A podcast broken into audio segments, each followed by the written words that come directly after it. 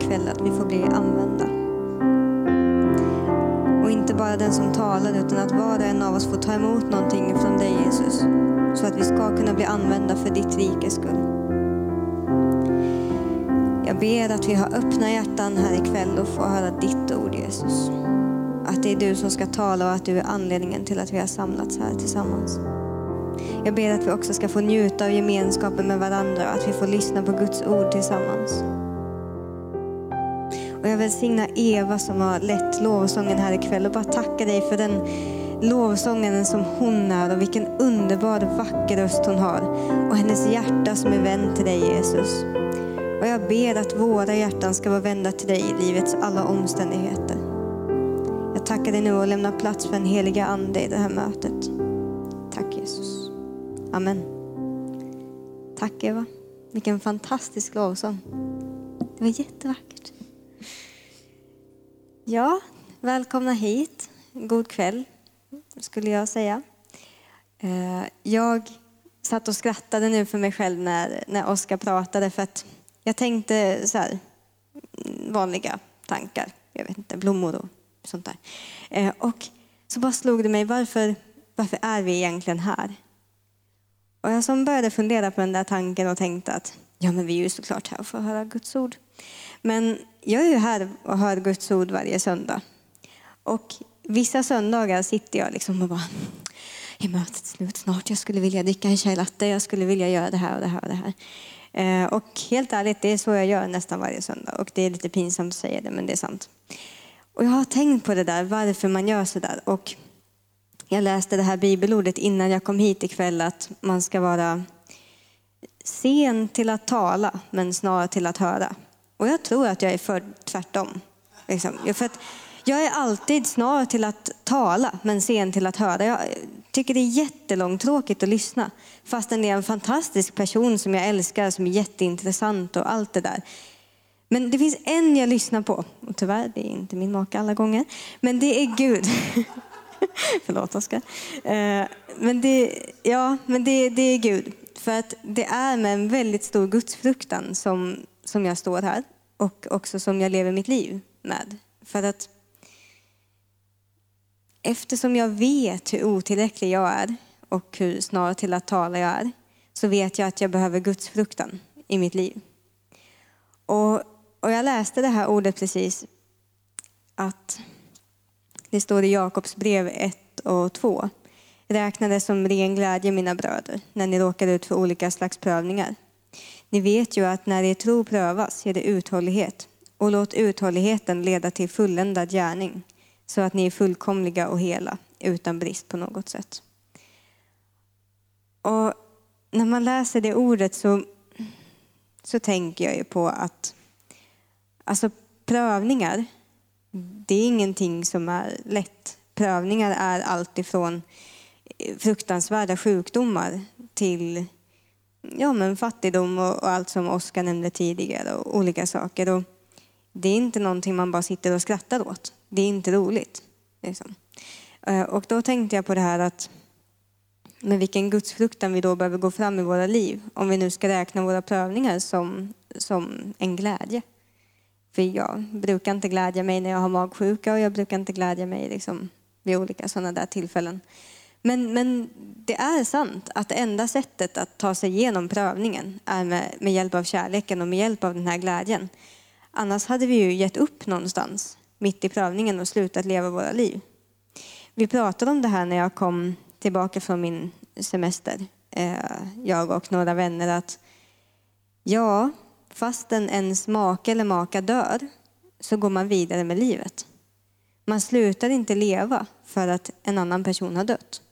För man är fortfarande älskad och kallad av Gud och man har fortfarande ett liv och så vidare. Och när de här orden landade lite i mig så kände jag att jag fick en sån, sån insikt i det här att eh, vad dyrbart det är och vad dyrbart livet är. Och det här var inte det jag hade tänkt säga ikväll, men det, det brukar bli så här. Men jag kom nyligen tillbaka från två missionsresor som jag var på, eller en stor, till Nepal och till Indien. Och jag kommer aldrig bli densamma igen som jag var innan jag åkte. För att under de här missionsresorna så såg jag vem Gud verkligen var och vem jag trodde att Gud var. Så när jag var hemma här i Sverige så trodde jag att Gud var någon liksom långt borta och han, han fanns. Liksom, men det fanns lite tvivel och sådär, särskilt på helande. Men, men när jag var på missionsresorna så var det som att mina ögon öppnades för första gången i mitt liv. Och jag kände att jag hittade någonstans där jag hörde hemma. Men jag lärde också känna en sida av Gud som jag aldrig förr hade sett. Så det blev en tro. Och jag är övertygad om att när, när var och en av oss får känna Gud och får se vem han är och jag skrev få en beröring av Gud, alltså när han rör vid oss, så blir vi aldrig de samma igen.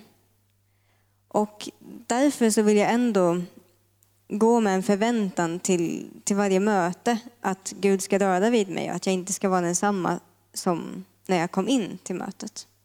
Och jag blir så berörd när jag tänker på det här. Jag har alltid svårt att inte börja gråta. Men jag tycker att eh, ja, det kändes viktigt att säga det här. Att det här livet är ändå någonting som... Eh, det är en balans mellan ett väldigt stort ansvar och eh, någonting väldigt glädjefyllt och någonting som vi verkligen ska känna en frihet i och ha roligt i. Jag brukar dra massa sarkastiska skämt och nu när vi bad här innan vi kom in här så bad jag att Jesus, jag ber att du sätter en vakt vid min mun och att jag inte säger massa sarkastiska saker som ingen förstår. Och det är inte för att jag är dum utan det är för att jag tycker att jag själv är rolig. Alltså. och då har jag tänkt på att ja, men vi får ha kul fastän vi är kristna. Alltså så. Nej.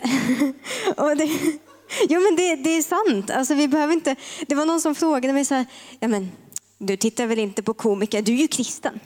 Får jag inte titta på komiker då? Nej, förlåt. Eller i morse, det var någon som sa, nej men Jennifer, det är så bra att du har långärmat på dig så att du kan ju bara dölja dina tatueringar. Va? Ska jag dölja dem? Eller ska jag skämmas över dem? Alltså, jag kan inte relatera. För att varför skulle vi göra det? Gud vet att jag har tatueringar och han har väl tagit in mig i sitt rike ändå, tänker jag. Eh, och Gud vet att jag tittar på smaklösa komiker och han älskar mig ändå. Observera att jag gillar inte svärord så jag brukar inte titta på sådana. Men jag tyckte det var så roligt att se vilken bild människor har av kristna. Och jag fick det här fantastiska slagordet att vi ska ju inte bara säga att jag är kristen. Vi ska faktiskt vara kristna. Alltså det ska synas i vårt tankeliv och i våra ord och i våra utlevelser att vi är kristna. Annars är vi inte kristna. Eller alltså vi kan ju vara kristna, vi kan vara frälsta. Men, men ni förstår vad jag menar, det känns lite som hyckleri. Det är ungefär samma sak, nu använder jag hårda ord här. Men det är ungefär samma sak som när man säger att ja, men jag lever efter Guds standard och jag följer det han säger och så vidare. Och sen så går man och kallar någon ful. Alltså kompis, du lever inte efter Guds standard. Du lever efter någon slags tanke i ditt huvud. Och det är inte med fördömelse jag säger det här, utan det här är bara för att uppenbara att ja, men det är så det är. Och jag funderade på om jag skulle läsa det här ordet först, att det finns ingen fördömelse för den som är Kristus. För att ibland så tar folk det jag säger till fördömelse. Men det behöver man inte göra för att det är som sant det jag säger. Och jag blir ju själv överbevisad tio gånger per dag. Så det, ju, det ser jag ju som någonting positivt. Liksom att Gud, han lägger så pass mycket tid och kärlek på mig att han överbevisar mig om mina dumma tankar. Det skulle, innan jag kom hit idag så satte jag om den här frisyren sex gånger. Sex gånger! Alltså det är så jobbigt och så håller man upp armarna så här och så försöker man få till den här frisyren och den ska liksom vara jämn för att det blir alltid att den ena sidan sticker upp så här. Och det är så otroligt jobbigt. Det ser ut som att ett horn så här växer upp. Det ser helt konstigt ut. Och den sjätte gången så stod jag där och bara, jag vill inte mer, det gör ju ont också. Alltså det gör ganska ont också. Eh, och, och jag var liksom nära gråten. Och sen, sen så sa Gud att, ja, ska de lyssna på dig eller ska de titta på ditt hår? Och jag kände, okej, okay, nej jag släpper det nu. Så nu, jag är inte helt nöjd, men, men Gud är helt nöjd. Han, han liksom tröttnade på att se mina tårar, tror jag. Mina onödiga tårar. Eh, Och det faktumet att jag går här i trasiga tennisskor Alltså jag älskar att vara bekväm. Jag gillar bekvämlighet och jag kan inte gå i klackar, det ser alltid ut så här. Eh, och då har jag tänkt att det kanske inte är så viktigt hur jag ser ut egentligen, utan det viktiga kanske är vad jag säger. Eh, men då kommer ju gudsfruktan in igen, för att jag säger ibland så knasiga saker. Så livet här kan vara lite komplicerat. Men det var därför, det är just därför vi behöver de här tillfällena tillsammans och tillsammans med Gud. För att när vi får dem och får ta del av varandra och att vi ser olika ut och att vi är olika. Och när vi får höra Guds ord genom varandras munnar och få nya perspektiv på Guds ord. Så otroligt viktigt. Alltså så otroligt viktigt. Ni kan få ett Guds ord från någon ni aldrig anade att det skulle komma ifrån. Som ni aldrig hade tänkt er. Och det var det jag tänkte på när, när Oskar stod här. Att ja, men vi är ju inte riktigt bara här för gemenskapen. Eh, och vi är ju inte riktigt bara här för att höra Guds ord heller. För det, det kan vi som höra hemma om vi vill det. Eller vi kan så här, utan vi är här för att höra Guds ord ur de personernas munnar som predikar Guds ord här. Och så vidare. Och så är vi här för att sitta och ta emot ifrån Gud och vi litar på att helige ande ska vara på plats och allt det där. Och det gör jag alltid när jag går hit. Jag litar på att helige ande ska möta mig. Men det gör jag också när jag är hemma. Jag litar på att Jesus möter mig hemma. Och jag tycker det är så intressant för att ibland pratar vi mycket om kallelse.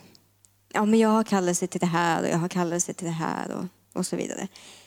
Men alltså, jag reflekterade över det och fick perspektiv på det när jag var på missionsresan. Att jag, jag vill inte andas om jag inte får åka på fler missionsresor. Min andning är onödig. Och jag tänkte på det där att det är inte kallelse för mig, utan det är livet. Alltså, jag lever hela mitt liv tillsammans med Jesus. Så jag har ingen fantastisk underbar kallelse på mitt liv. Eh, jag vet inte, det kanske jag har. Alltså, det har jag säkert, men jag vet inte vad.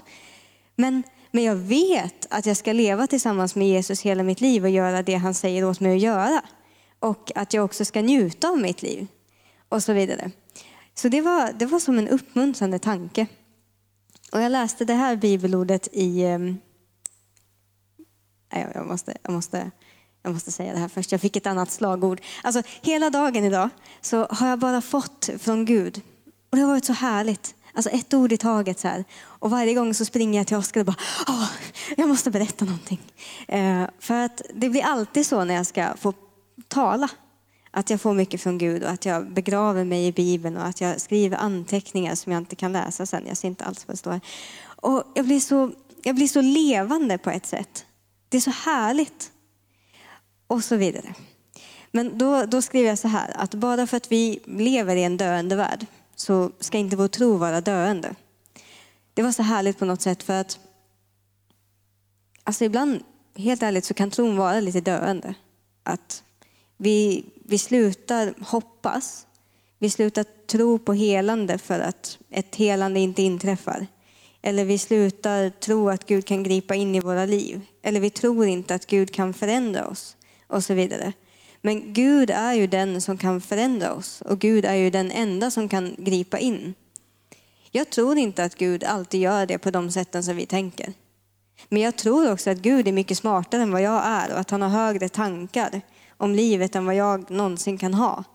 Så fastän Gud inte griper in på det sättet som jag hade önskat att han hade gripit in på i många situationer så behöver jag ändå lägga ner mitt liv för Gud. Jag behöver ändå lita på Gud. Jag behöver fortsätta älska honom. Hur svårt det än är. Har ni förlorat en familjemedlem någon gång eller en vän och ändå så måste ni fortsätta lita på Gud? Det är fruktansvärt. Men det är sanningen. Och det är precis som i vår vardag så har vi olika utmaningar.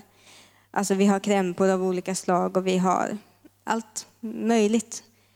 Och jag tänker också på de barnen som jag träffade på missionsresorna.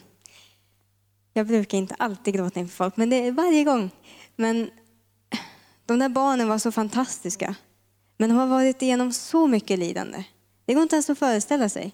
Jag kan i alla fall inte göra det. De har inte ens föräldrar.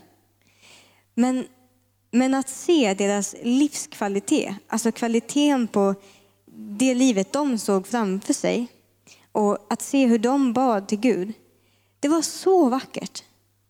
Alltså de bad med en sån övertygelse att Gud var verklig fastän de har gått igenom lidanden som är fruktansvärda. Och jag blev så uppmuntrad för att ibland när jag ber att Gud ska gripa in i mitt liv så tror jag inte riktigt på det jag ber. Alltså jag bara ber, hur säger man, ja men lite i förbifarten sådär. Som att, ja men Gud, grip, lös den här situationen. Eller när vi ber för, för bönekorgarna. Ibland har jag bara så här, ja jag ber och välsignar och så här. Men, men jag tror inte på det. Men jag behöver tro på det jag ber för att det är sant oavsett vad jag känner och tycker. Och det var samma sak när jag skulle läsa Bibeln. Att den är sann och varenda ord är sant. Oavsett vad jag tycker och känner inför det ordet jag läser. Så är det ändå sant. Jag måste ändå på något sätt ha del av det i mitt liv. Och, och det kan ju vara svårt när man läser vissa ord som hur man, alltså, att man ska vara vis och förståndig och man ska vara massa saker så här. Men med Guds hjälp, det är fullt möjligt. Annars hade han inte sagt det. Han tar inte oss och sätter oss i en omöjlig situation och lämnar oss där. För då skulle han vara en hycklare ifall han säger att han aldrig ska lämna oss. Och så vidare. Och därför tycker jag det är så viktigt vilken bild vi har av Gud. Det är därför de här perspektiven är så viktiga. För om vi bara får höra en människas perspektiv och tankar om Gud. Alltså vi lyssnar alltid bara på en predikant och vi tar det predikanten säger till våran högsta lära. Det är osunt beteende. Det, man behöver höra från många. Det här är mina reflektioner. Det är bra att höra från många. Och det är också bra att höra direkt ifrån Gud. Alltså, jag har aldrig hört Guds röst så här, Jennifer, du ska göra så här. Alltså, det har aldrig hänt mig. Men jag har känt den heliga andes maning. Har ni känt det någon gång? Så att ni vet att det här måste ha varit helig ande på någon nivå. Det gör jag nästan varje dag. Det är en jättehärlig känsla. Och jag vill aldrig någonsin släppa den. Liksom. Jag vill aldrig ge plats för någonting i mitt liv som tar bort den här heliga andes maning. För det är det bästa som finns. Eh, men jag tänkte då på att när jag då fick de här nya perspektiven på missionsresan så var det som att mitt liv som jag tyckte var halvvärt att leva, alltså det var ändå, jag har ändå gått från så här självmordsbenägen till att ja, men det är ändå halvt värt det. Liksom, så det känns nästan lite kul. Till att så här, Alltså mitt liv. Jag bara njuter av varenda dag. Alltså när jag går upp ur sängen varje morgon så bara njuter jag av dagen. Jag längtar efter att lönen ska komma in så jag får lägga undan 100 kronor till till nästa missionsresa. Alltså jag njuter av livet för första gången i mitt liv. Och det finns för var och en av oss. Alltså det är verkligen inte bara för mig. Jag är verkligen inte speciell på det sättet. Utan vi alla går igenom saker som är både svåra och lätta. Så det finns verkligen den här njutningen av livet. Som jag tycker är så viktig. För att på riktigt så tror folk att kristna är jättetråkiga, gråa människor. De tror det. Och det är så hemskt att höra. Jag, jag var med mina kompisar i Spanien och de tittade på oss som ett par så här grå hårbollar. Bara, mm. Ja, ni dricker ju inte. Ni gör ju inte det här heller. Och alltså, jag älskar mina vänner över allt annat. Jag skulle dö för mina vänner. De är fantastiska. Men de är också väldigt roliga på det sättet. För att de tycker att jag är jättetråkig. Men det gör liksom ingenting, för att jag är inte tråkig. Men jag, jag har noterat att, att vissa kristna liksom lever under det här förtrycket av att hur jag måste vara för att vara en godkänd kristen. Och jag har också ändå hamnat lite under det där i början när jag blev kristen. Alltså, man måste vara på det här sättet, man ska predika så här och man ska tala så här och man ska tänka så här. Men, men om man lyckas tolka det ur Bibeln, alltså på riktigt, jag har inte riktigt än hittat just de bibelställena. Så. Sen har jag kanske inte läst så ingående, jag vet inte, jag kan ha missat det, men jag tror inte att det är så. För att eftersom vi är så olika så behöver vi olika saker. Och vi behöver olika saker ifrån Gud. Och Gud är ingen liten springpojke. Utan vi måste respektera att Gud är allsmäktig, att hans tankar är högre än våra och att han har koll på läget. Och därför så har jag aldrig rätt att döma den som står här framme till exempel. Eller vara kritisk. Eller alla de här sakerna. Jag har inte rätt att vara kritisk mot någons någonting egentligen. För det står att om jag är kritisk så blir jag domare över den personen på ett sätt. Och det, det har jag tänkt på, det, det upplever jag som väldigt negativt. Så därför så älskar jag att uppmana till den här förväntan på Gud på ett sätt. Och jag älskar den här, vad heter han här, eh, Klaus Möller var här. Och han var så, han var så på på ett sätt. Och så här, han, var, han, han var liksom rolig och sådär. Men jag älskar lika mycket när pastor Linda predikar. För hon älskar Jesus så mycket. Alltså, man behöver uppskatta det som är, ligger i den personens hjärta tillsammans med Gud. Och jag tänkte, igår kväll så låg jag i sängen och hade gått och lagt mig och jag var jättetörstig. Alltså så här, ni, ni, vet när man har lagt sig och man vill inte gå upp ur sängen igen och vattnet är i köket. Och jag var så törstig. Alltså jag kände nästan så här, som att jag måste ha vatten nu. Och jag vägrade gå upp ur sängen för att jag orkade inte. Och vi har massa lådor i hela huset och det kändes bara jättejobbigt. Och, och till slut, efter cirka 40 minuters ångest över att jag inte orkade gå och hämta det här vattnet så bara, Oskar kan du hämta ett glas vatten åt mig? Och då gjorde han det. Men, och det var då jag tänkte på, eh, i morse så fick jag låna är jag beredd att dö? Eh, den här boken av eh, Göran. Och, och jag bara kände hur överbevisad jag blev. Att jag låg och grände mig över det här vattenglaset som det inte alls är svårt för mig att hämta i köket i 40 minuter. Och jag kunde lika väl ha liksom uppskattat att jag hade en vattenkran med kallt, gott, härligt vatten som går att dricka. Alltså, ibland så behöver perspektiven rättas till lite i våra liv på olika sätt. Och jag hade som jag fick ett litet budskap till någon här att Gud gör som inga misstag. Alltså verkligen, han gör inga misstag. Har du känt någon gång att du är ett misstag eller att du, du känner dig otillräcklig eller dum på något sätt? Alltså jag har känt det. Mm, men precis, några här vet vad jag pratar om. Men Gud gör inga misstag. Det är omöjligt för honom att göra ett misstag. Och jag tänkte också på det att Gud gör inte heller några misstag med våra barn. Alltså våra barn som kanske, jag har inga barn, men era barn som kanske har vandrat bort ifrån Herren till exempel. Då kan man känna, nästan skämmas och känna att ja, nej men det här var inte bra och eh, ja, min dotter representerar inte mig på rätt sätt. Eller man kan känna jättemånga olika saker. Eller en jättestor sorg över att de inte går med Gud. Men han har inte gjort ett misstag med barnen heller. Och det är det som är det fina det här. Alltså det kommer alltid finnas en chans för barnen. Alltid. Och det var fint att inse det, för att så länge man håller dörren öppen i kärleken så finns det alltid en väg.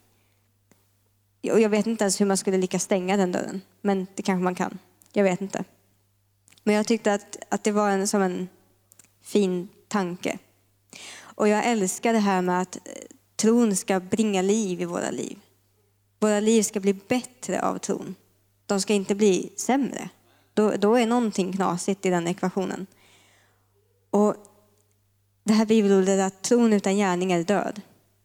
Alltså jag älskar gärningar. Det är det bästa som finns. Jag vill inte bara stå här och prata om saker och låtsas att jag lever så. Utan jag vill faktiskt leva så. På alla sätt jag bara kan. Jag vill leva så i mina tankar och i mitt tal och i allting. Och det viktigaste är inte bara vad jag säger heller. Utan det viktigaste är, vad, vad tänker jag egentligen under en dag? Ibland har jag stannat upp och observerat mina tankar och sett att jag tänker helt konstiga saker om mig själv, om andra, om saker. Och, och det vill jag inte. Utan jag vill att Gud ska vara i mina tankar.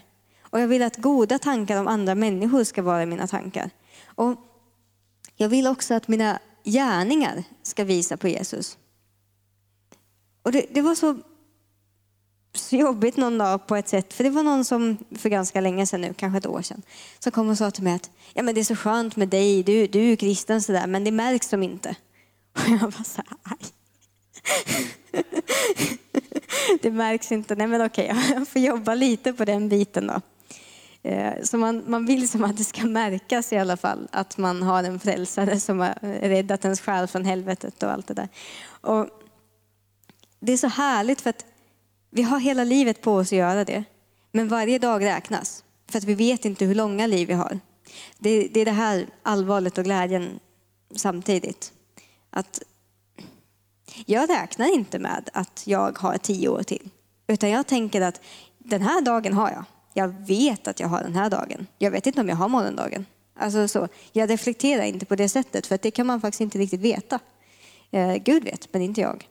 Och det är lite uppmuntrande tycker jag. För att det var någon hillbilly som sa att eh, vi med, genom att ta bekymmer från framtiden inte kunde liksom lägga till någonting i våra liv. Och det är så väldigt sant. För att den här hillbillyn sa också då att vi kan inte, ja men med vår oro så kan vi liksom välja att oroa oss eller inte. Och det kommer inte hjälpa. Alltså så här, hur, hur jag ska förklara det här. Att även om jag oroar mig så oroar jag mig 90 procent av gångerna för saker som aldrig kommer hända. Och jag oroar mig inte för de sakerna som faktiskt kommer att hända. Eh, och, och de, de 90 procent av sakerna som inte kommer att hända. Alltså jag har varit en expert på att oroa mig för allt möjligt. Så här, ja, men tänk om bilen krockar idag. Tänk om vattnet tar slut. Tänk om en atombomb kommer från ingenstans. Tänk, utan varning. Tänk om någon dör i min här... Alltså, förstår ni den här oron? Man oroar sig för framtiden, man oroar sig för sitt jobb, man oroar sig för sitt boende, man oroar sig för sin ekonomi. Alltså hur orkar man ens leva till slut om man ska oroa sig för allt det här hela tiden? Vilken kvalitet blir det på livet? Det livet är ju inte värt det. Utan man vill leva ett liv som är värt att leva utan oro. Jag vill inte ha en tillstymmelse av oro i mitt liv. Jag vill inte gå och oroa mig i onödan för saker som aldrig kommer hända. Så oro är en sån här sak som jag tycker vi ska här, fullkomligt kasta ut ur våra liv ikväll. Att så här, det här, det här, man måste bestämma sig ibland att det här vill jag inte ha kvar. För det är inte så att Satan bara kommer där och bara Hej, hade du lust att oroa dig idag eller ska vi hoppa över det? Utan han, han är som ganska rak. Så, alltså han lägger det i våra liv. Han vill att vi ska dö. Han vill att vi ska gå under. Han vill inte att vi ska ha evigt liv. Så, så han kommer inte vara den där gulliga modersfiguren som jag iscensatte. Och det var nu pratar jag bara om hillbilly så här, men det var en annan hillbilly som sa att den personen vi ser i spegeln på morgonen är verkligen den personen som kan ställa till med mest besvär i våra liv. Och jag håller så med ganska mycket för att vi kan verkligen ställa till det för oss själva ifall vi väljer att göra det. Och Det här är lite det fina med Gud också tycker jag, att vi har en egen vilja och ett eget ansvar. Men vi har hans mäktiga hjälp och den helige ande till hjälp. Gud är mäktig att förvandla oss, men han kan inte göra det ifall vi inte säger ja till förvandlingen av oss. Gud kan inte förändra mina tankar ifall inte jag slutar tänka dumma saker. Gud kan inte förändra mina gärningar ifall jag inte slutar göra dumma saker. Alltså han, han kommer aldrig tvinga mig till någonting. Lika lite som han kommer tvinga dig till någonting. Så någonstans så har vi val och ansvar. Och det låter ju väldigt tungt och jobbigt när jag säger det. Men bibelorden om att Jesus ska bära den tunga bördan och de här sakerna stämmer fortfarande. Men vi har ändå ett ansvar. Och jag tycker om att ha bestämmande rätt över mitt eget liv. Alltså det finns jättemånga kvinnor som inte har bestämmande rätt över sitt eget liv. Jag tar verkligen inte det för givet. Att Tänk att om någon hade sagt till dig att nu ska du gå ut i köket och laga mat, så är du tvungen att göra det, för du har ingen, du har ingen rättighet över ditt eget liv. Alltså Gud har frisatt oss och gett oss den här rättigheten till ett fullskaligt liv. Och till ett liv som, som bara går över allt förstånd. Och ibland lever vi som om vi knappt har ett liv alls. Som att livet är en liten deppig påse. Det känns så sorgligt när det finns sån kapacitet i livet. Så alltså ibland ber jag så här att att Gud bara ska uppenbara de här sakerna. Så att jag får leva det här livet tillsammans med honom på ett sätt. Det är nästan svårt att uttrycka i ord hur, hur, hur djupt det är på vissa sätt. Men jag skulle vilja läsa i, ehm, eh, i Jakobsbrevet 4 och eh, 2. Ta det här på rätt sätt. Ni vill ha men får inget. Ni mördar och avundas men vinner inget. Ni kämpar och strider men har inget, därför att ni inte ber.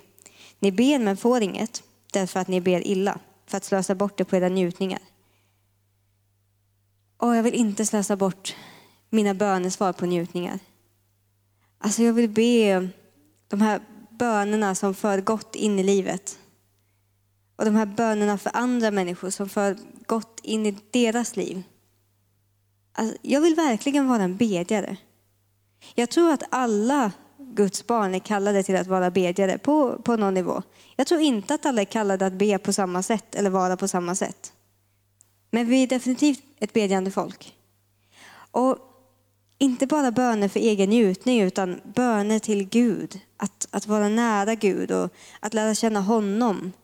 Men också böner för andra. Att vi lär oss att vara osjälviska och dela med oss av den kärlek som vi får ta emot varje dag. Och att få den kärleken vi har fått i Gud och att vi har fått ta emot den nåden, att vara frälst, det är någonting helt fantastiskt. Idag så plockade jag ur en, en panna ur diskmaskinen som var nydiskad. Så plockade jag ur den här pannan och jag bara, så tittade jag på pannan och den var fortfarande smutsig. Och jag tänkte att ja, du behöver lite kärlek. Och så fick jag handdiska den här pannan då också efter diskmaskinen. Och jag tror att Jesus kan behöva göra det med oss också. Att han får som handdiska oss lite varje dag. Så här, och få bort den här sista smutsen som diskmaskinen inte kan få bort. Och det var så fint på något sätt för att är vi syndare eller är vi frälsta av nåd? Då skulle 90, typ 100 procent här inne svara, jag är frälst av nåd. Men, men tänker du verkligen sådana tankar hela tiden om dig själv? Att du verkligen är frälst? Eller tänker du, nej nu är jag syndare igen? Alltså man, att man hoppar fram och tillbaka. Och likadant, är du ren eller smutsig? Är du smutsig för att du säger någonting dumt? Eller är du fortfarande ren? Men Jesus kanske behöver diska bort det där du precis sa. Och det var en så rolig bild på det hela för att jag tror verkligen att ingen är färdigdiskad i Guds rike. Alltså, eh, utan jag tror att alla, vissa kan behöva lite diskmedel och vissa behöver bara lite sån här putsning. ja, vissa behöver stålull också. Eh, men, men det, det fina med det här är att vi, vi alla är i samma situation som frälsta. Och det kan finnas en sån syskonkärlek. Alltså det står mycket om syskonkärlek i Bibeln. Att vi behöver ha den här kärleken till varandra. Och på sista tiden har jag också börjat förstå det här, hur viktigt det är. Förut har jag varit så här, jag ska bli eremit, ska bo i skogen. Jag tycker inte om folk, jag vill inte prata med mig. Eh, men nu har jag blivit så här, kan jag få en kram idag också? Snälla.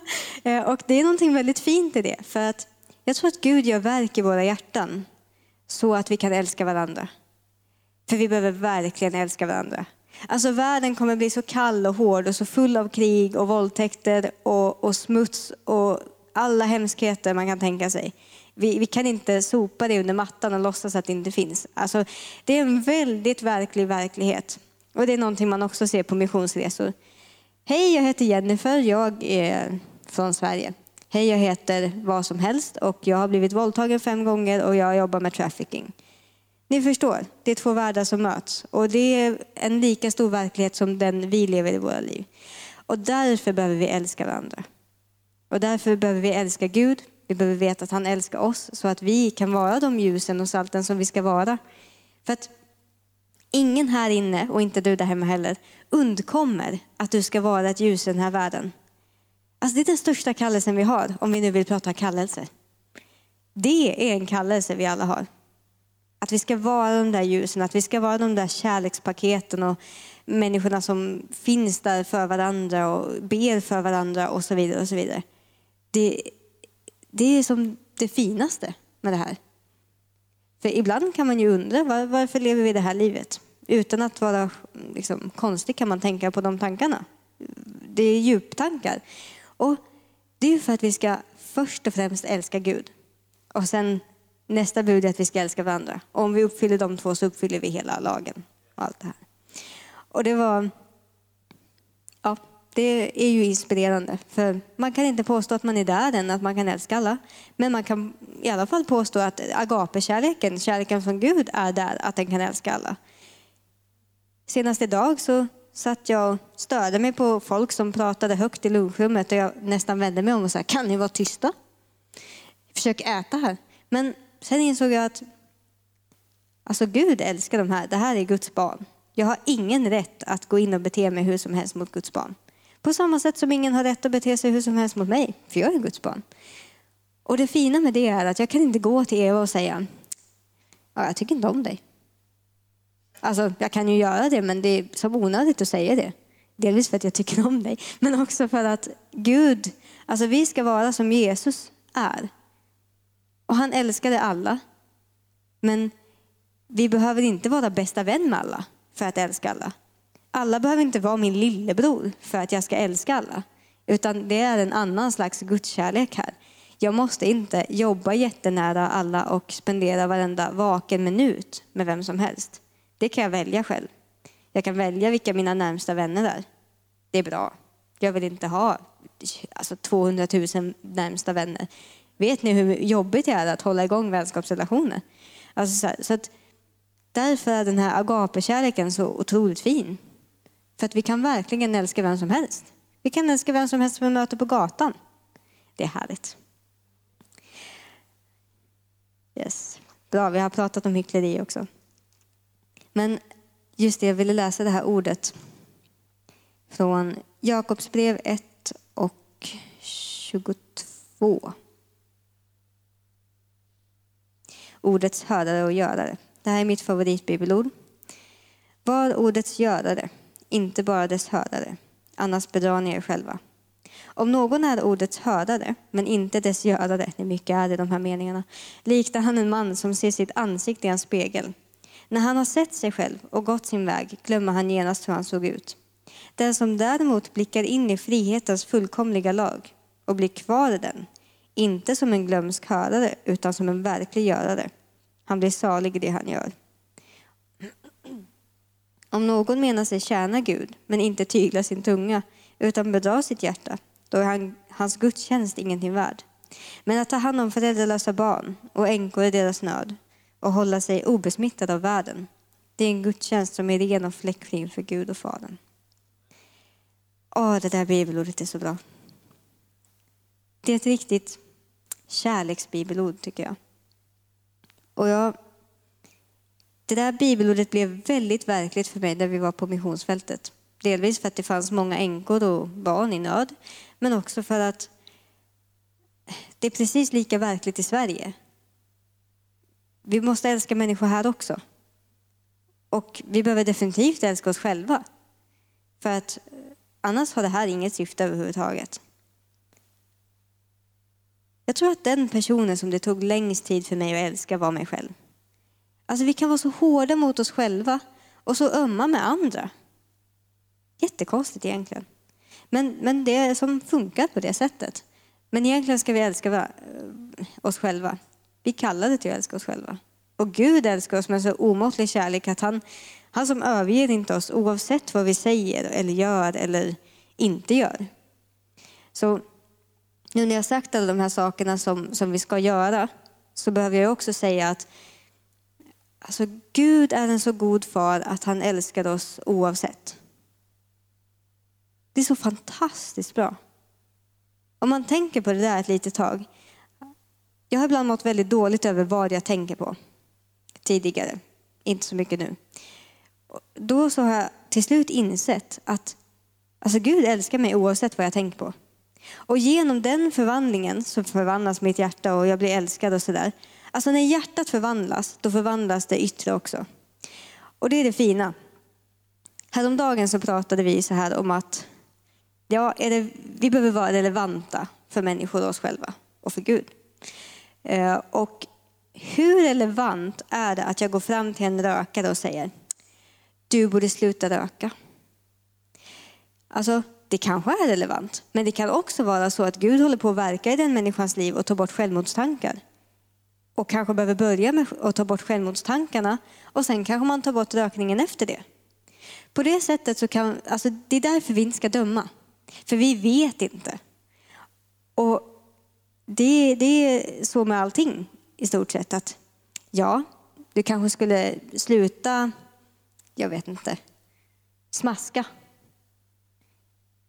Ja, det kan man tycka. Men eller så kanske Gud jobbar med den människans självbild. Alltså, vi kan inte riktigt vara domare över det där.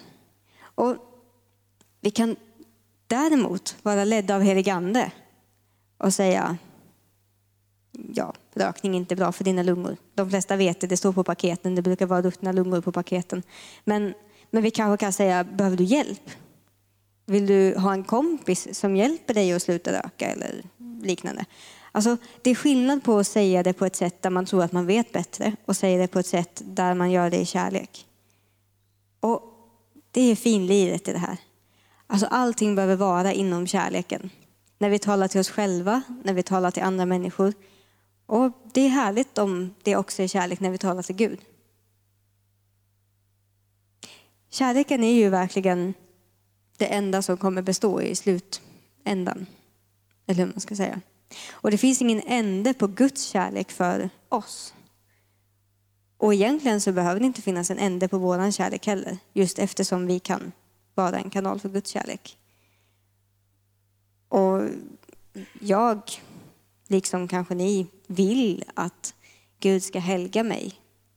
Och att hans liv ska få lysa genom mitt liv. Och sådär.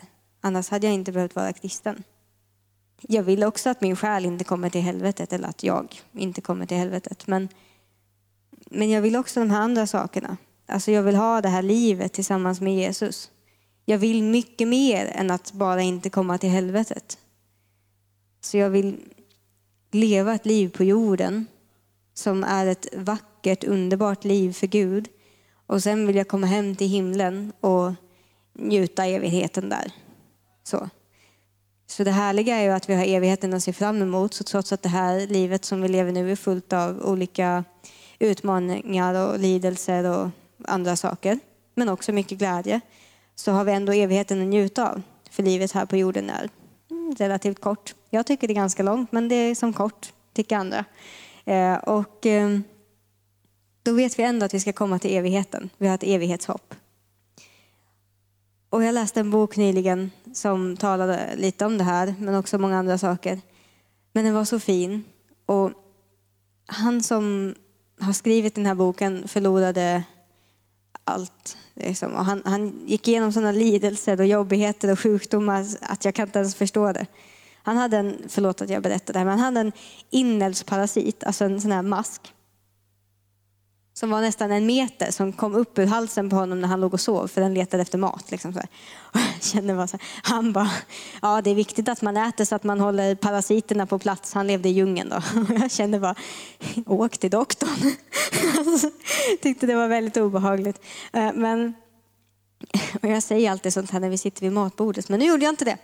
Men jag tyckte det var så fint för att han förlorade först sin fru Sen förlorade han sin eh, bästa vän, alltså sin allra bästa vän. Liksom, riktigt nära vän. Och han förlorade många andra också, det var mycket jobbigheter.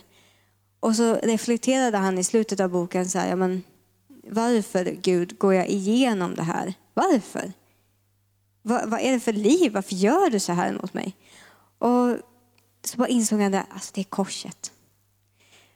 Och svårt att förklara hans insikt, men korset är som tungt att bära också.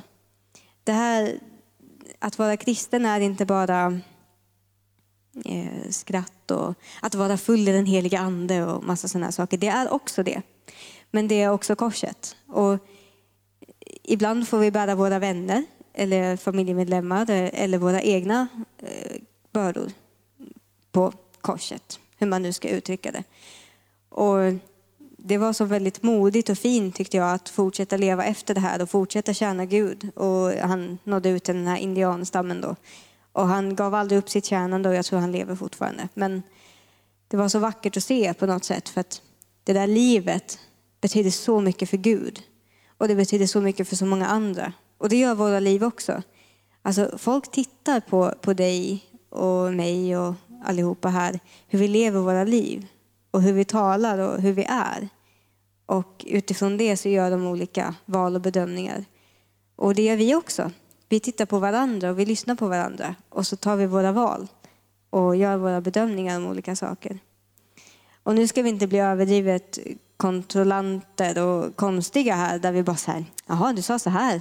Utan det jag menar med det är att någonstans är det ändå viktigt, det är ändå betydelsefullt hur, hur vi gör och hur vi säger och tänker och tycker och, och allt det där.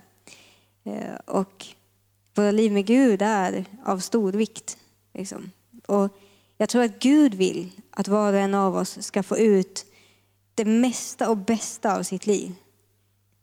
Alltså, det där mest kärleksfulla, härliga, glädjefyllda, fridsamma livet. Det tror jag ändå att Gud vill för oss. Det betyder inte att vi inte kommer lida i det livet, för jag är ganska säker på att det kommer vi. Förr eller senare så förlorar man sina föräldrar antagligen, om man nu inte dör före. Ursäkta att jag är så rak, men det är så. Och då så behöver man som ändå kunna se den här glädjen och kärleken och friden i livet eh, ändå. Och jag hade inte tänkt prata så här mycket om sjukdom och död här ikväll, men, men vi alla råkar ut för det oftast någon gång under livets gång. Och jag tycker det är så viktigt att vi vågar prata om sådana här saker. För att i kristenheten är det lika vanligt som i ofrälstheten. Så det, det är jätteviktigt. Och det är viktigt att vi vet hur vi stöttar varandra. Alltså hur stöttar jag min trosvän som står i tro för ett helande mot artros till exempel? Eller ett helande mot en hjärntumör. Alltså hur? Och hur stöttar jag min vän när det inte går till seger? Hur behåller jag min tro när det inte går till seger? Och så vidare. Det är frågor som kommer komma förr eller senare. Och hur fast står jag i bibelordet och hur fast står jag i mina egna känslor, säger jag som, som står ganska fast i mina egna känslor ibland. Men det är ändå sant att jag behöver stå mer fast i bibelordet än i det jag ser ibland också. Jag behöver tro på bibelordet innan jag ser det. Jag behöver veta att okej, okay, det här har Gud sagt, det är den högsta auktoriteten och det är det som är sant. Och heligande hjälper oss på den vägen när vi öppnar för heligande. Om vi är villiga så gör han det. Om vi öppnar våra hjärtan så är han beredd. Det var lite det som var det fina i den här tanken också med den här boken. Att alltså om, Gud, om vi bara vänder våra hjärtan till Gud så kommer resten på vägen. Att då kommer den här förändringen i tankarna och handlingarna och allt, allt vi gör. Och det är därför vi inte heller ska vara så snabba att döma oss själva eller andra. För att alltså personen, eller sig själv, när man dömer den, kanske redan har hjärtat så vänt till Gud. Liksom. Alltså det finns någonting så fint i det där. Och det var det jag tänkte lite på när Eva spelade sin lovsång. Alltså jag gillar när du spelar lovsång Eva. För jag, jag, upplever att du alltid har hjärtat vänt till Jesus. Du tar alltid de här jag böjer mina knän för dig Jesus-sångerna eller andra sådana här härliga sånger. Liksom. Och det, oh, det är jättemysigt. Och det var så kul det här med lovsång. I boken så lärde han en av de här indianerna en sång som han tyckte var jättedålig. En sån här kristen gammal klassiker, dålig sång. Liksom så här, ja, halleluja Jesus typ. Eh, men genom den sången så blev hela stammen frälst. Alltså det var helt fantastiskt. Så hela indianstammen blev frälst genom den här lovsången som han tyckte var skitdålig. Och stammen bara halleluja Jesus. Så, så man behöver verkligen hålla lite koll där. Alltså hur man, hur man tänker och hur man är. Så jag tyckte att det var lite inspirerande. Så jag måste ändå säga att jag tror att vi kommer få ha en stor gudsfruktan i våra liv när världen kallnar och övriga människor kallnar och allt kallnar. Alltså jag tror att gudsfruktan kommer vara så nödvändigt för oss för att ens orka hålla oss uppe. Det låter jättedeppigt när jag säger det, men jag menar positivt. Och jag tror att kärleken kommer vara också det som håller oss uppe i det här. Oskar får jobba med kameran för jag går fram och tillbaka hela tiden. Eh, men jag tycker det är, det är så härligt att vara här och det är så härligt att se era ansikten. Och jag tänkte på det att alltså vilket verk som Gud kan göra i människor. Ifall jag, mitt eh, icke-sociala jag, tycker det är härligt att titta på människors ansikten och bara njuter av det. Jag var så glad när jag såg att Agneta kom hit. Jag kände, bara, jag kände mig så älskad av att Agneta kom hit. Jag vet inte varför, men jag blir så berörd till tårar av att här samlas vi, i alla fall ett, ett litet gäng, och hoppas på Gud. Det är egentligen jättestort. För vi hade lika väl kunnat gå och ta en fika på stan eller träffas i ett annat sammanhang. Jag vet inte. Kanske inte alla av oss hade gjort det, men, mm. men, men vi samlas här i, i salen och är tillsammans. Och det är det som är det roliga här också. Det här, det har jag tänkt på. Att vi ska vara delaktiga. Alltså att det är inte bara predikanten här eller lovsångaren där som, som ska tillbe Gud eller säga någonting jättebra så att livet blir fantastiskt. Utan det är vår förväntan på Gud och vårt öppna hjärta för Gud som gör det. Alltså predikanten kan inte frälsa oss. Liksom. Ingen predikant kan vara så fantastisk att mitt liv förvandlas. Alltså jag kan ju bli inspirerad, men det är en annan sak. Och, och det är det som är grejen, att det är bara Guds ord som kan förvandla oss. Och att, att man är delaktig i lovsången, när Eva sjunger lovsången. Alltså det är också grejen. För att det är det vi ska vara. Det, det är därför vi är här. Och det var så roligt för att jag tänkte på det, jag tyckte att det var, att det var lite stelt. Liksom, när jag kom hit idag, innan ni kom. Så, här, så satt jag här och tänkte att det är som lite stelt här. Och kände att det var mycket lättare att predika i, på missionsfältet för att alla barnen satt som ljus och bara berätta. Eh, och då var det så lätt. Liksom. Men här kan det nästan vara som att, ja, vad tänker du säga? Och hur tänker du säga det? Och vilka kläder har du på dig? Och då blir man nästan själv lite stel. Liksom. Har ni tänkt på det?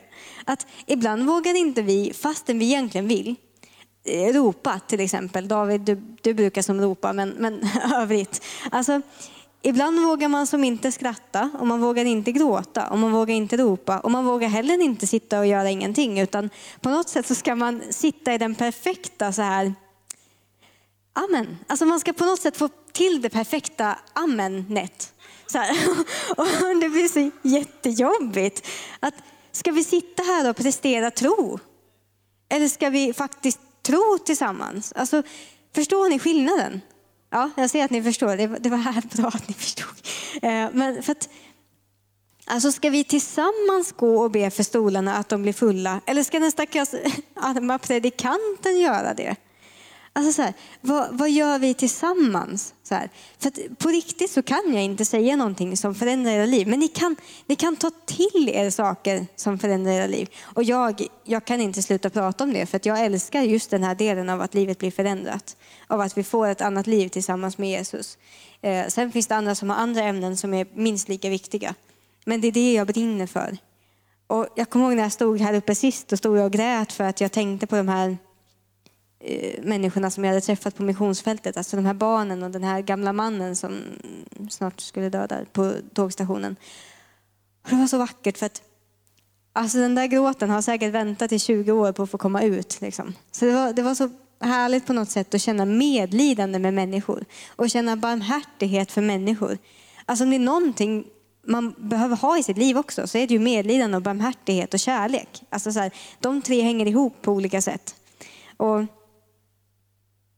ja, jag, jag tyckte det var en ganska rolig bild. att Just att vi... Hur ska man säga det? Jag tycker inte om när vi pratar om det västerländska samhället som att nej men det bara är lite stelt i Sverige. Nej men det är ju vi som gör det stelt. Nej men det är stelt i Sverige. Men nej, det är inte stelt i Sverige. Utan det är hur vi väljer att göra. Alltså så här, det finns en kultur av sitt inte för nära mig och ta inte på mig och allt det här. Och jag tycker delvis om den kulturen. Jag vill inte att någon ska sitta för nära mig. Jag vill inte att någon ska ta för mycket på mig. Men, men det finns också någonting som vi behöver få bort och det är den här i kyrkan. Att, att vi inte får vara hjärtligt glada eller hjärtligt oss själva. Vi bad också här tidigare att varje individ ska få någonting från Gud. Jag ber alltid att varje individ ska få en ekonomi från Gud och få veta att Gud är din försörjare och få veta att du är älskad och få veta vem du är och få veta att just du, liksom, det spelar ingen roll om jag, om jag är det. Alltså vi alla behöver veta att mångfalden är på riktigt. Och att färgrikedom, alltså man kan prata hur mycket som helst här framme om färgrikedom. Men ifall vi inte tar till oss det och, och liksom vill vara en del av den färgrikedomen så, så spelar det liksom ingen roll. Ifall man väljer att inte vara med, då spelar inget av det här någon roll. Utan för att det ska spela roll så, så går vi in i Guds rike och lever ut Guds rike. Och det är det jag gillar. Alltså den här tron utan gärningar är död, ordet. Det är så bra, för det är så sant. Alltså vi behöver lämna plats åt varandra och agera åt varandra så att vi kan, så att vi kan känna, gå in här på gudstjänsten på söndagarna och känna att det här är inte stelt. Här får jag vara mig själv och så vidare. och så vidare. Alltså, det är härligt. Det var någon som kom eh, och sa till mig att Jennifer, du, du är ju som ganska grå och din man är ju som ganska färgrik. Men, men en dag kommer du inte vara grå längre. Och jag, och jag bara så här, nej men tack. Okej. Alltså, det var, det var väldigt, men det var inte illa menat, utan det var som en profetia. Liksom, eller sånt där. Okay. och jag tyckte så... Ja, nej men jag får väl jobba på att inte vara så grå då. Men, och, och jag tänkte på det där att alltså på, no, på något sätt så behöver vi lyssna mer på Gud än på vad andra säger åt oss. Eh, så när jag säger alla de här sakerna, så lyssna mer på Gud eh, än, än vad ni lyssnar på mig. Liksom. Och, ja, men jag, jag vet inte. Men man kan ha olika versioner av vad grått är. Och det är faktiskt också okej. Men jag tänker lite på så här att alltså, jag ville sagt när jag kom upp här framme att vad roligt, alltså så många av mina favoritpersoner på samma ställe. För det är faktiskt sant. Alltså, Timo kom hit och Elin kom hit och Agneta kom hit och Marie-Louise kom hit. Alltså, så här, jag skulle kunna nämna er alla vid namn, så här, för jag har träffat alla här. Och det var, det var så kul för att jag, jag vågade inte säga det, för jag vill inte att du där hemma ska känna dig utanför. Jag är säker på att du också är en av mina favoritpersoner. Men det spelar som ingen roll för att du är definitivt Guds favoritperson i alla fall. Och det är någonting fantastiskt. Alltså varje dag så säger jag till mig själv att jag är en lilla bland törnen. Alltså lilja, bland törnen. Väldigt viktigt att jag är liljan och andra är törnena.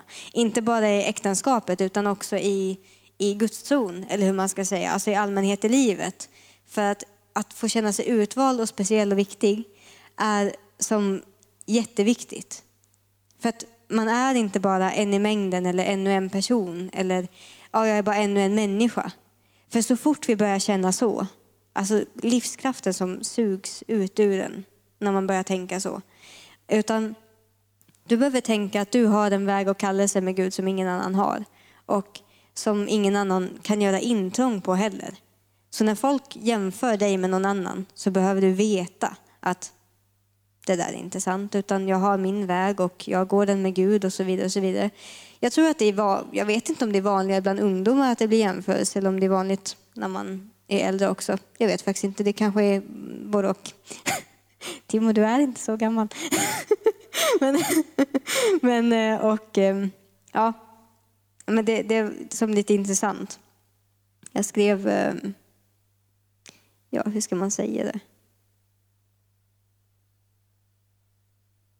Ja, okej, okay, men så här att vi behöver ha som en ganska stor ödmjukhet i allmänhet i livet inför de här sakerna. Men vi behöver också ha en frimodighet som övergår allt förstånd. Alltså, för frimodighet har stor lön. Alltså, om jag inte hade haft frimodighet så skulle inte jag våga stå här och tala in i människors liv. Det skulle vara väldigt, väldigt läskigt. Men om jag har frimodighet och ödmjukhet och kärlek när jag talar och vet att jag har lyssnat på Gud och vet att det här, det här är heligande, då, då går det som bra. Jag tycker det Timo sa i söndags var jättebra. Att när, när heliga ande och den här härligheten kommer över platsen, det är då folk öppnar sina hjärtan och det är då folk kommer. Det var inte ordagrant det han sa, men jag säger något annat. Och det var så inspirerande att, att höra det. Och när jag tittar på alla de här stolarna som skulle kunna vara fulla av människor så, så blir jag så inspirerad att jag vill fylla den här salen. Alltså jag vill sitta här tillsammans med mina syskon och så vidare. Eh, så det här var reflektioner utifrån bibelordet som, som jag har gått och tänkt på en längre tid. Och jag tänker att vi nu, alltså när vi avslutar det här mötet, ska gå in i det här livet med Jesus tillsammans. Alltså jag vet att många här behöver någonting från Gud, men jag vet att Gud kan ge det också. Och jag tror också att vi behöver så våga ta kliv i vårt kristna liv. Alltså vilket är nästa kliv just i ditt liv? Det, det är frågan. Det är det som är lite avgörande för ditt liv. Och vad, var befinner du dig i livet tillsammans med Jesus? Alltså, att våga stanna upp och ställa sig de här frågorna, jag tror att det är hälsosamt. En liten sån här hälsokoll på kristna livet. Jag tror att det är bra. Och, så nu när vi avslutar här så tycker jag att vi ska lyssna på Evas lovsång. Och att vi ska sjunga tillsammans till Jesus som en enhet, eller hur man ska säga det. Att vi ska våga ha den här syskonkärleken och platsen för varandra och allt det här. Och när vi ser församlingen nästa gång och går på ett söndagsmöte så ska vi liksom lite mer våga vara oss själva, våga be för någon, våga prata med någon, våga liksom ta den platsen som just du ska ha och som Gud inbjuder dig att ta framför allt. Så det var som en avslutande uppmuntran. Jag tänker avsluta med en bön innan jag lämnar över till Oskar och innan Eva ska få spela. Så Jesus, jag tackar dig för den här kvällen. Och jag ber att om jag sa någonting vettigt så ber jag att det landar rätt i människors hjärtan. Och att de får ta del av det och utvecklas på det sättet som just den personen ska, Jesus. Och jag ber också för var och en här inne som, som faktiskt behöver din hjälp nu och det nödgas på olika sätt i den här personens liv. Så ber jag att du ska möta henne. Jag ber att du ska möta honom också. Jag ber att du, Jesus, ska visa vem du är. Och att du uppenbarar för var och en av oss varför just jag är skapad som jag är och varför jag just ska leva det här livet i den här tiden. Jag ber att vi får värdefulla liv, att vi får en värdefull tid på den här jorden. Och jag tackar dig Jesus att vi tillsammans får njuta av den och jag tackar dig också att vi får lägga våra liv ännu en gång inför ditt ansikte. Att vi får lägga ner våra liv för dig Jesus. Att vi får förnya också den här första kärleken eller andra kärleken eller tredje kärleken till dig Jesus. Och att du helige Ande är med oss varje dag och leder oss i allt vi gör. Jag vill lämna plats för dig helige Ande i den här församlingen och i de här människornas liv. Och jag tackar dig Jesus att vi får uppmuntra varandra och älska varandra som syskon i Herren. Och att vi också får älska varandra som, som individer och med en mångfald och en färgrikedom som är så härlig. Och Gud, jag prisar dig också att du är en treenighet, att du är både Gud Fadern och att du är Jesus Sonen och att du har helig Ande. Jag tackar dig för den samhörigheten som vi har tillsammans med dig och också tillsammans med varandra. Och jag ber att vi ska få se mer av den här kärleken i församlingen också. Tack Jesus. Amen.